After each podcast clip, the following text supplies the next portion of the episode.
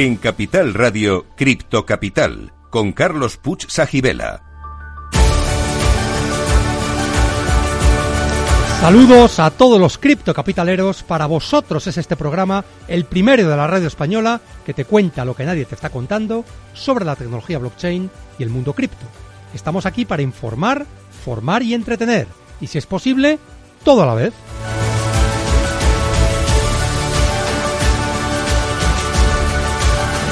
Bueno, pues hoy traemos un invitado del otro lado del océano, Andrés Fleischer, seguro que os va a interesar muchísimo, cofundador de F2O y managing partner de Ripio. ¿Qué tal estás, Andrés? ¿Qué tal? Buen día. Muchas gracias por la invitación. Carlos. Además es un día importante para Argentina porque ha habido la primera vuelta de las elecciones, entonces bueno, comentaremos algo sobre eso también, si te parece bien. ¿eh? Con gusto. Eh, en el programa también tendremos nuestro Enigma, la Criptopedia, el Criptotest y el Criptoconsejo. Y empezamos por el Enigma. En el mundo de las criptomonedas, y no solo en ese mundo, las iniciales FOMO, F-O-M-O, representan una frase comúnmente usada. ¿Qué significan estas iniciales y en qué contexto se suelen utilizar? Bueno, pues resolveremos el Enigma al final del programa, pero solo si sois buenos.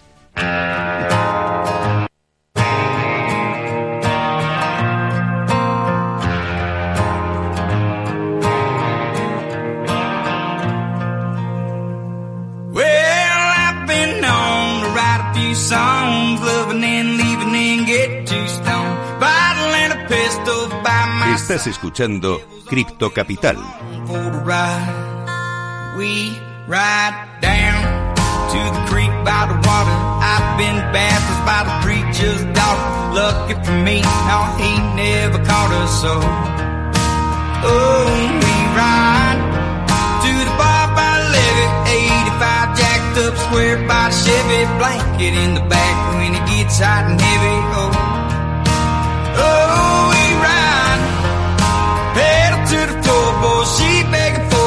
sipping on apple pie, moonshine. And I'll be gone by the morning light.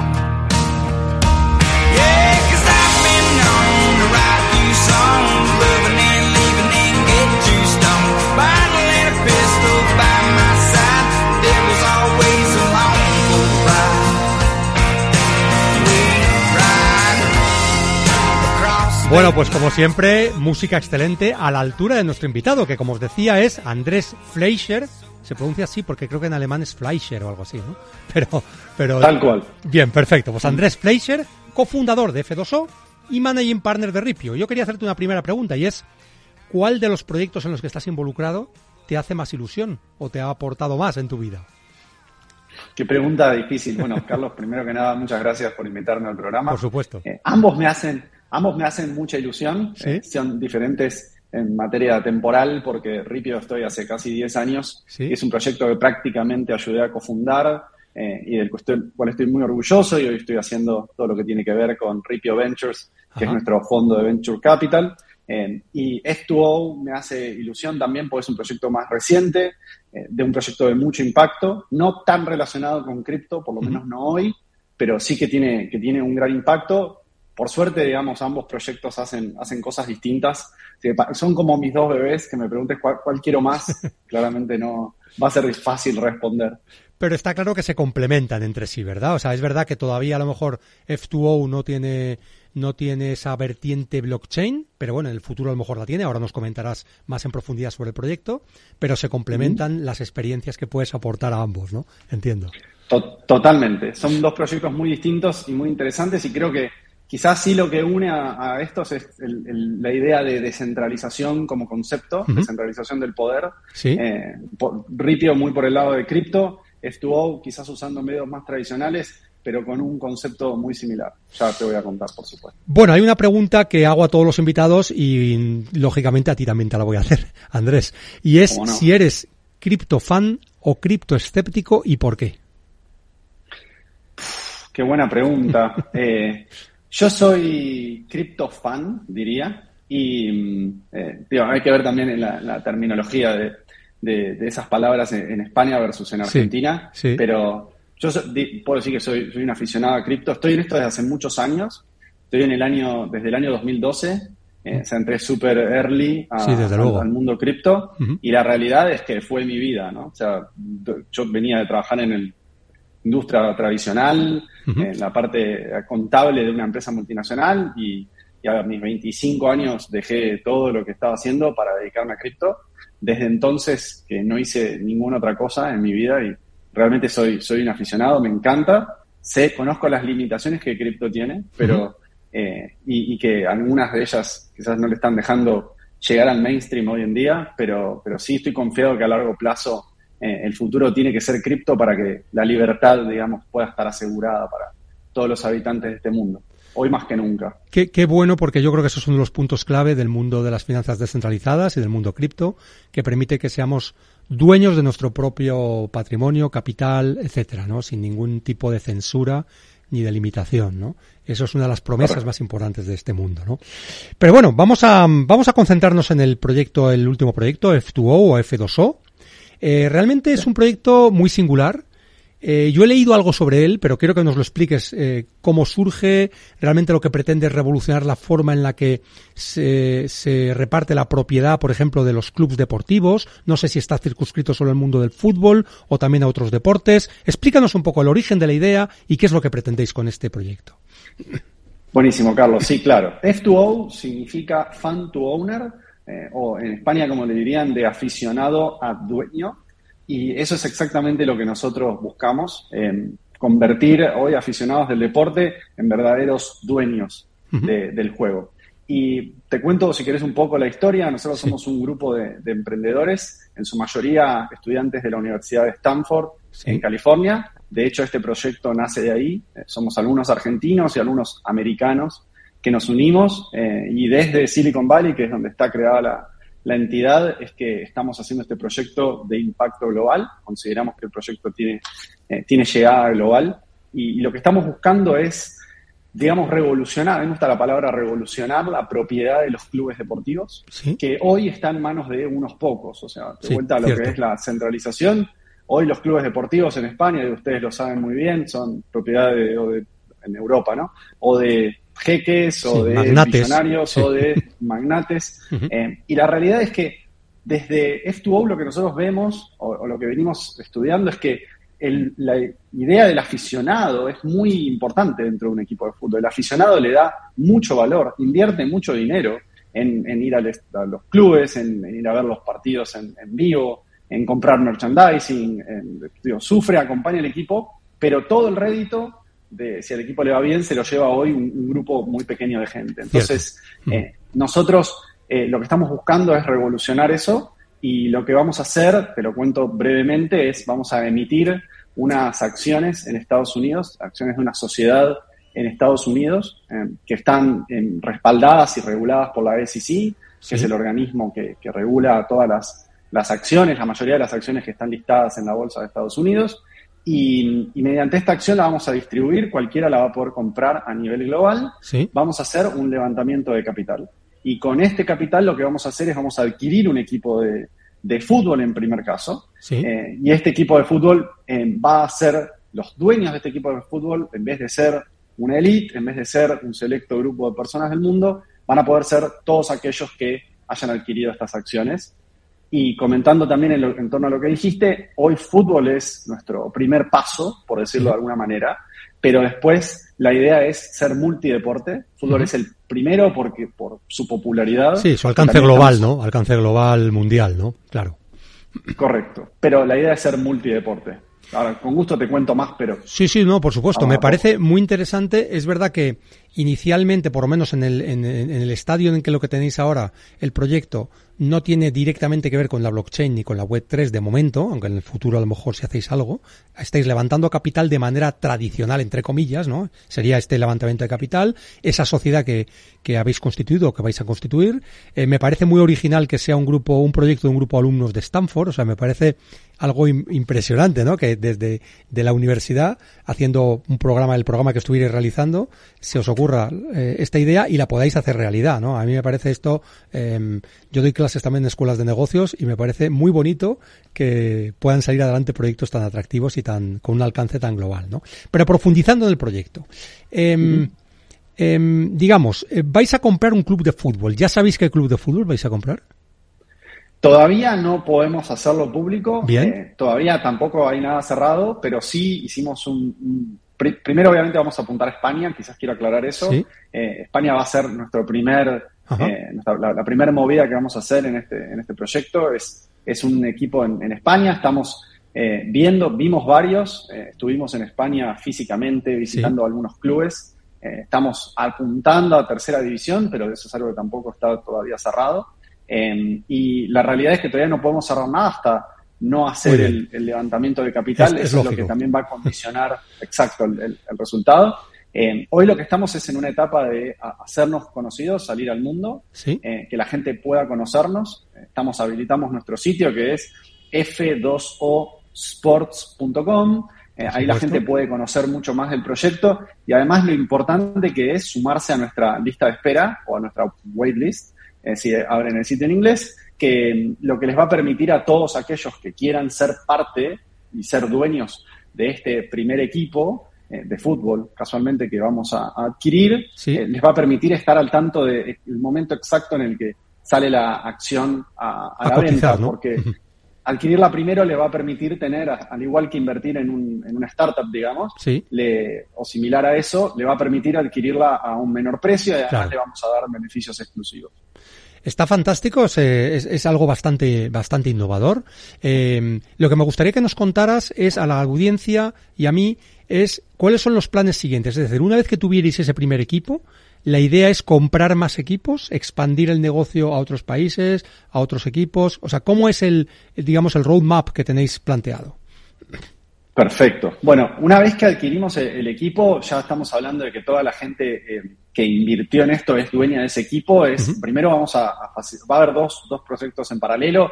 Por un lado es la aplicación. Vamos a facilitar una aplicación porque lo que queremos, lo que queremos es no solo ser un proyecto global, sino además ser eh, distinto a toda la, la interacción que hoy la gente tiene con su equipo de fútbol. Entonces vamos a, desde una aplicación, a permitir una experiencia digital muy, muy, muy innovadora, donde la gente puede estar al tanto de todo lo que está pasando en el club. Y además, también innovando, lo que vamos a permitir es que la gente pueda votar, que la gente pueda hacer oír su voz en algunas de las decisiones importantes de, del equipo. Eh, luego de, de, eso, también vamos a tener que implementar un proyecto para hacer, desarrollar ese equipo y nuestro objetivo es, si digamos, como ejemplo, adquirimos en tercera división, lo que queremos es que ese equipo llegue a jugar la Champions League claro, eh, y que llegue bien alto, porque eso de alguna manera es lo que va a dar satisfacción a los, a los nuevos aficionados de este deporte, pero también como inversión les va a permitir un, upside. Eh, así que también tenemos toda una, una, campaña que hacer en cuanto a lo futbolístico en este caso.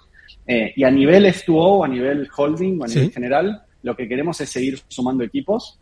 nuestro, nuestro proyecto es ser una franquicia, si se quiere, de deportes la más grande del mundo. O sea, comparando hoy, tenemos a Red Bull, por ejemplo, es una franquicia multideporte súper grande, pero es parte de una empresa. Nosotros queremos crear la franquicia de deportes más grande del mundo, en la cual los dueños son personas como vos y como yo, Carlos, que pueden tener la acción de su equipo. Eh, suena, suena muy bien, o sea, muy, muy espectacular, muy innovador. ¿eh? Em, la duda que yo tengo es, ¿los dueños van a ser los fans que lógicamente adquieran esas, por así decirlo, acciones, no sé cómo los vais a llamar, eh, em, eh, y, la, y digamos, eh, la sociedad, la sociedad promotora F2O, ¿es propietaria también de una parte de esos clubs o no? La sociedad propietaria es, propietaria de una holding. Por debajo de esa holding va a haber distintas entidades ¿Sí? emitidas en Estados Unidos. Está bueno que, vos lo aclarás. En realidad, les estoy diciendo acciones, en realidad van a ser unidades de una sociedad emitida, eh, emitida y controlada en Estados Unidos. Eh, y, esta sociedad es la que va a adquirir el, club. Eh, lo que F2O va a hacer es estar a cargo de la dirección del club y a cargo de la presidencia del club. por una cuestión de que un club necesita tener una autoridad. Desde luego. pero pero lo, que lo que la gente, sí, nosotros vamos a tener un porcentaje de, de participación, pero un porcentaje menor y la mayoría va a ser, los dueños van a ser los, los fans, exacto. El, micro inversor, el, fan que, quiere o el fanático que quiere ir más allá en, esta experiencia de ser eh, un aficionado y, quiere ser parte y dueño del equipo y poder participar. Em, esto me parece muy bien porque además en el mundo del fútbol hace falta profesionalizar la gestión y entiendo que vosotros también vais a ocuparos de esa parcela, la presidencia del club, la gestión del club, aunque haya algunas decisiones que consultaréis a los fans, pero en principio va a ser una dirección del club profesionalizada para intentar hacer progresar ese club y, convertirlo en algo más fuerte y más potente, ¿no? Entiendo, los, todos los clubes que gestionéis. Correcto. Igual déjame aclararte, Carlos, quizás que de, los cinco founders que somos hoy en el proyecto, hay más de uno que está muy vinculado con el mundo del fútbol, uno es exjugador, eh, varios están vinculados de, distintas formas. Yo te diría, de los cinco, soy el que menos está vinculado al mundo del deporte. Eh, yo soy mucho más del mundo de la tecnología, de los startups, o sea, mi, de cripto, o sea, mi background viene mucho más por el lado de producto eh, y, y, por el lado de operaciones de una empresa por, lo cual quizás cuestiones de fútbol no, no, no voy a ser tan, tan claro eh, como en otras cosas del proyecto, digamos. Cada uno tiene como... No, entiendo, entiendo. Lo tenéis repartido. A ver, yo soy bastante futbolero eh, y aquí en España sabes que hay bastante afición, bueno, en Argentina hay más todavía. Eh, ¿Este proyecto se podría llevar en el mismo un modelo parecido a clubs, por ejemplo, en Argentina, tipo Boca Juniors, River Plate, etcétera, o no? ¿O está muy lejano ese, ese día? Que llegue esto? Es una buena, es una buena pregunta. Obviamente nos encantaría, siendo que parte de los founders somos argentinos. Eh, la realidad es que en Argentina la, composición del, ownership o de la propiedad de los, de los clubes es distinta, son asociaciones civiles, son, ah, son entidades que no son tan fáciles de, comprar y vender claro. como en España, donde es sencillo, digamos, está armado de forma sencilla la compra y venta de clubes. está estructurado. Es cierto tenemos abogados tanto en Argentina como en España y nos dedicamos a entender bien dónde nos conviene arrancar.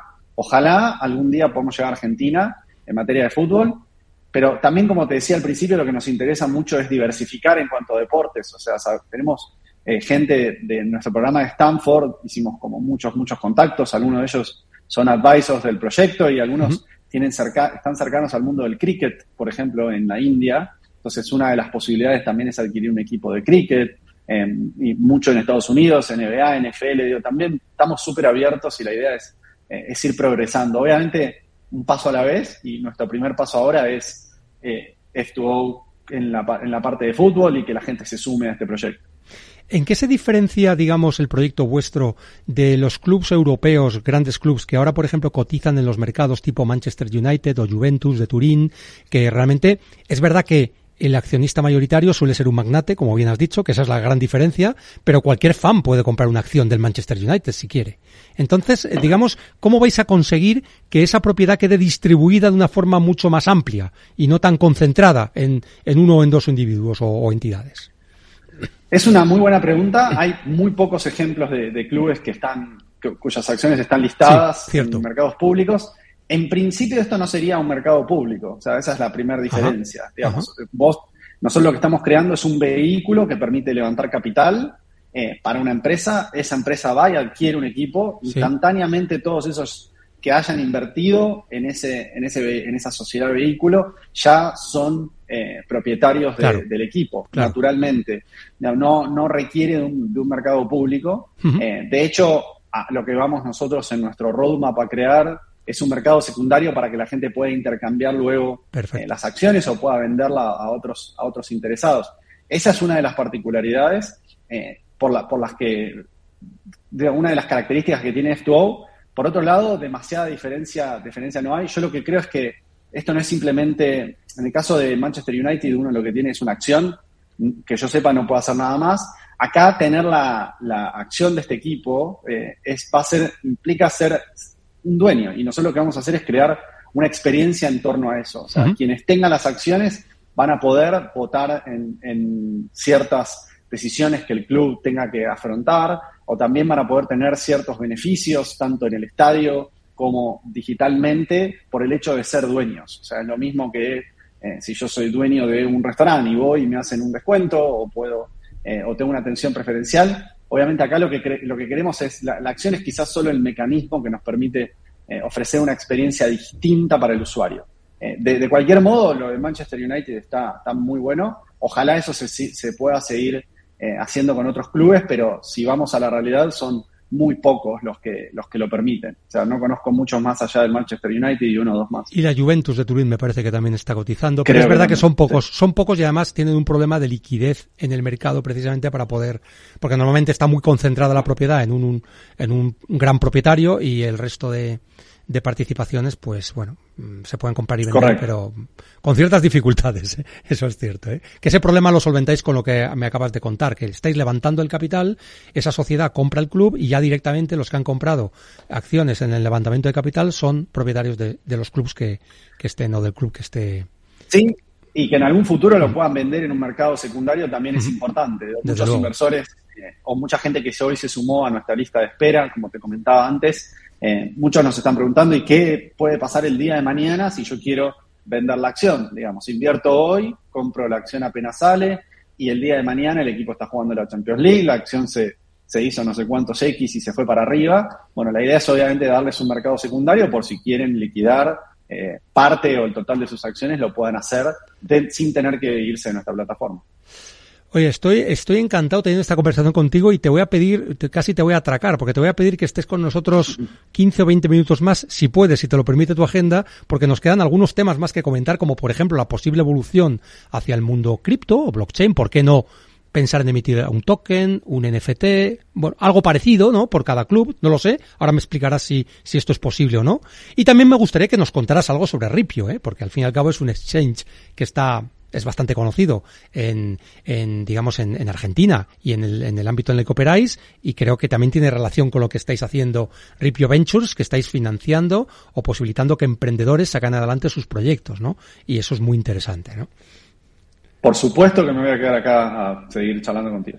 Bueno, antes de hacer la pausa, que la hacemos, nos queda como un minuto aproximadamente, solo un ligero comentario. Las elecciones que, el resultado de las elecciones en Argentina influyen para algo en vuestros negocios. ¿Tenéis algún candidato favorito a efectos de poder favorecer mejor la actividad que estáis desarrollando? ¿O esto mm, va a dar igual? en política nos metéis. solo si puedes mojarte, ¿eh?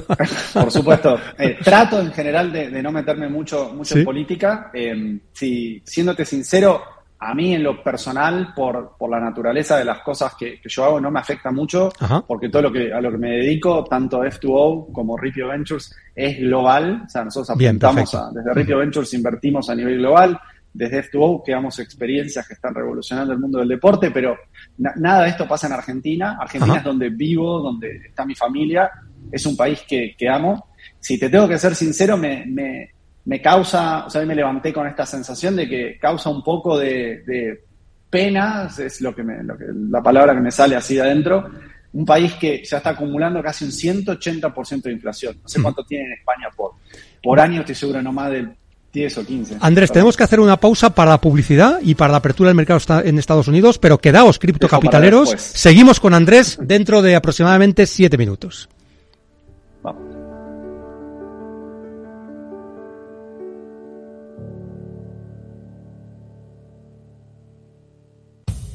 Somos Mazapanes Barroso. En nuestra empresa elaboramos productos con ingredientes seleccionados siguiendo una tradición artesana transmitida de generación en generación desde hace más de un siglo. Te llevamos el auténtico mazapán artesano desde Toledo a tu casa. Nos esperan fechas muy especiales en las que no puede faltar en tu mesa. Compra tus dulces favoritos en nuestra tienda online www.mazapanesbarroso.com o llamando al teléfono 92 535 3149. Disfruta del auténtico mazapán con Mazapanes Barroso, maestros artesanos con tradición y calidad desde 1890.